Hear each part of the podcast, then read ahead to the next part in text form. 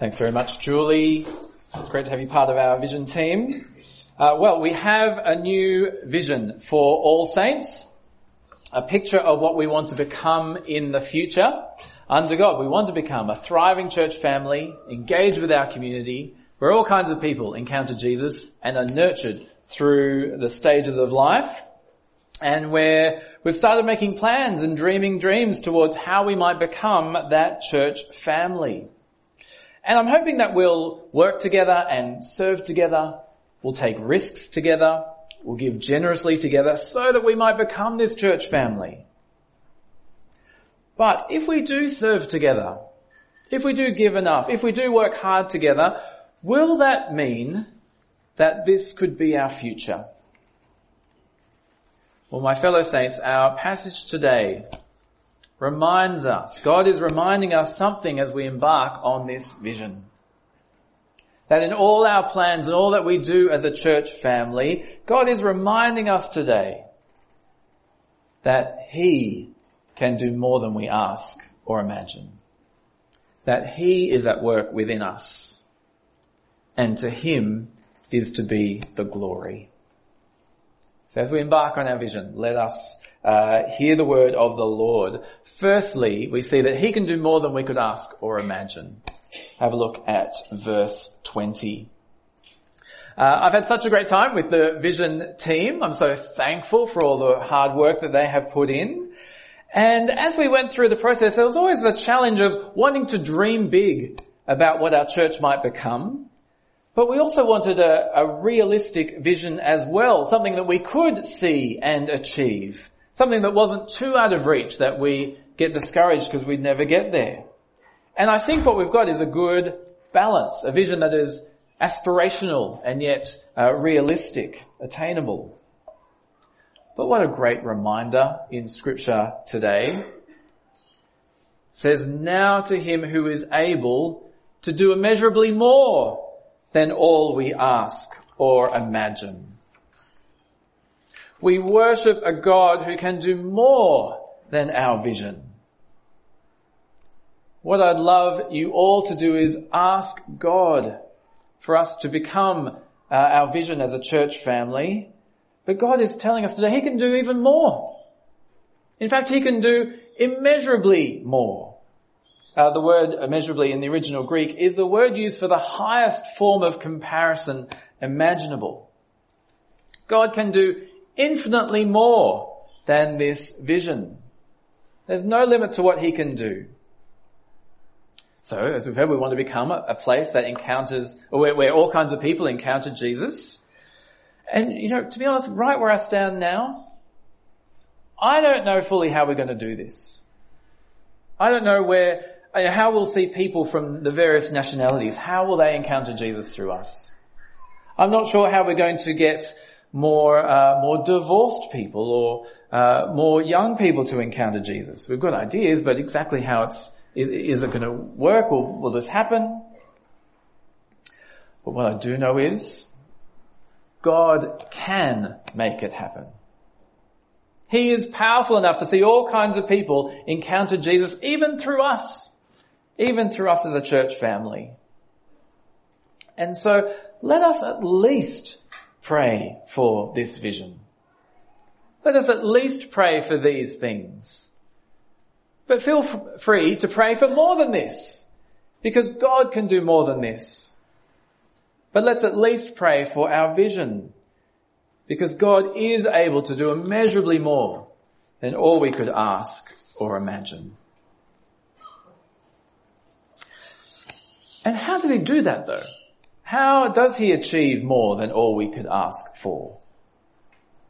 Well, it's through, what's I going to say, it is through his work within us.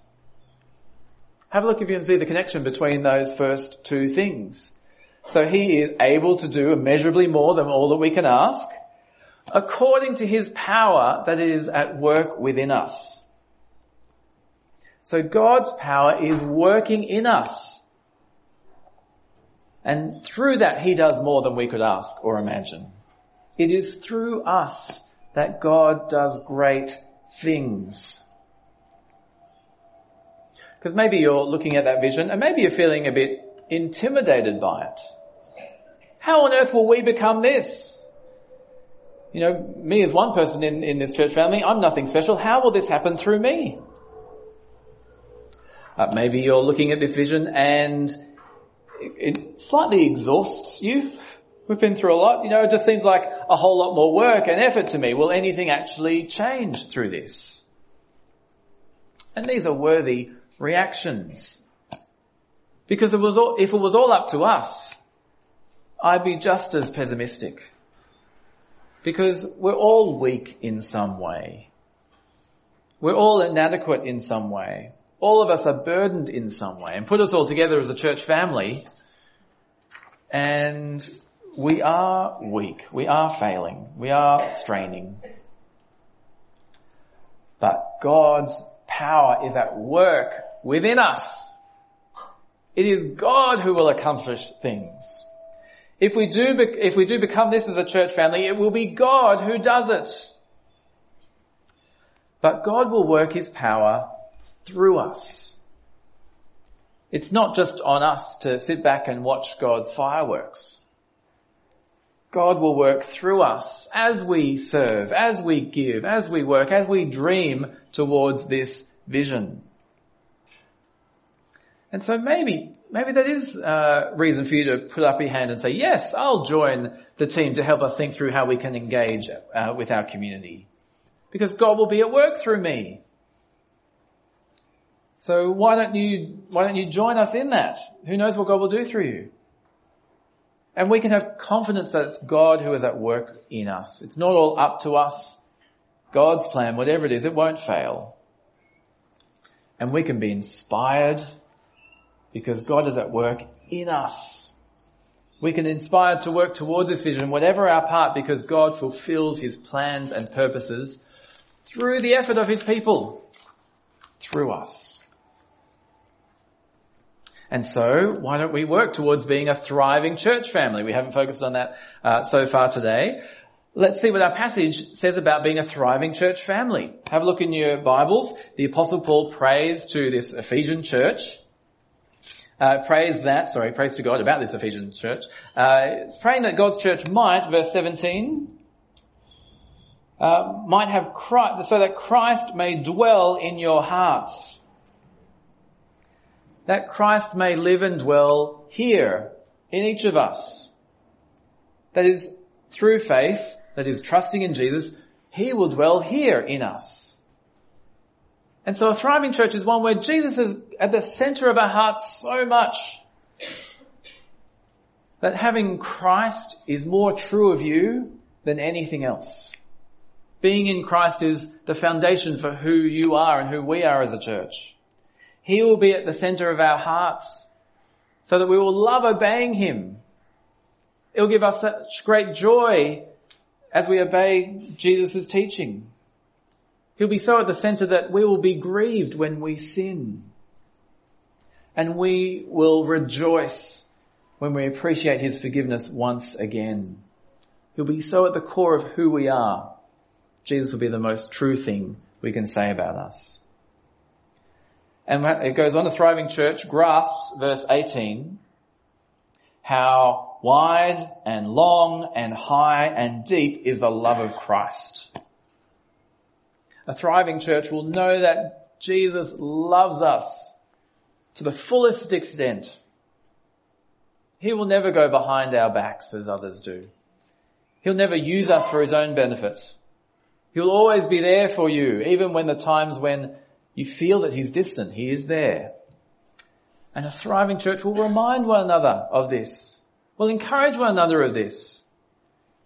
We will trust in the love of Christ even when we fail in what we're trying to do. We'll remember the love of Christ even when we sin. That'll be part of being a thriving church. And then as uh, we head over to the start of chapter 4, we see a thriving church is one where we are so present with each other.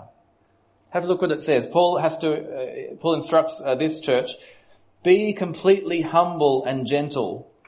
Be patient, bearing with one another in love.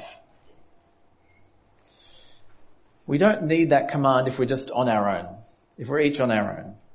Where a thriving church is one where we see each other regularly, where we walk alongside one another, so much so that at some point we'll annoy one another. We'll rub each other the wrong way. We'll even wrong one another. And we'll do that because we are all people on this side of the fall and uh, before our heavenly reality comes. We will experience that if we keep meeting together if we keep being involved in each other's lives. And so a vibrant church is one where we are close enough to annoy each other, but then to show humility, to show gentleness, to show patience with one another, bearing with one another because we are family. We're a family of believers in the God who bears with us. And if we do that, won't that be a sign of God's powerful work within us? Not much shows God's immeasurable power than when we keep meeting together, displaying humility and patience with one another. Well, there's a few things from this uh, passage. There's plenty more about being a vibrant church. But our word from God today is we want to become a vibrant church family that has Christ dwelling in us, that knows deeply the love of Christ, and who is committed to being present with one another. So let's be praying for God's power to work within us so that we can be that vibrant, uh, thriving church family. Uh, but finally from that middle paragraph in our passage, God is reminding us today as we launch on our vision, to Him be the glory. All that we do towards our vision and the reason why we have a vision is we want to glorify God. We want God to be seen in our hearts and in others' hearts how amazing He is, how worthy He is. For that is who He is. And so verse 21 says, to Him be the glory, be glory in the church and in Christ Jesus throughout all generations forever and ever. Amen. We can see how, so this is what we're on about. Now it says to Him be the glory in Christ Jesus. Okay, we, we, we understand that. Of course God gets glory as we see Jesus and his love for us sacrificing himself on the cross. We see the mercy of God, his salvation there. But it's also saying here that God wants to be glorified in the church, including our church. When God's people of all stages of life, seek to love one another, God is glorified. When people encounter Jesus through us and put their faith in Christ, God is glorified. And so we don't have our vision just so that we can be great as a church family. We haven't come up with it with this vision just so that I can think I'm a great minister. We don't have this vision merely to be a bigger church or a more exciting church, although that would be, that would be great. We have this vision to glorify God to show the world how great God is. And so as we seek this vision, may we see the glory of God more and more in our own hearts and in our own minds as He works in us to achieve the purposes of His for His people and for the world. So as we launch this vision, may He work in us to achieve this and immeasurably more. Amen.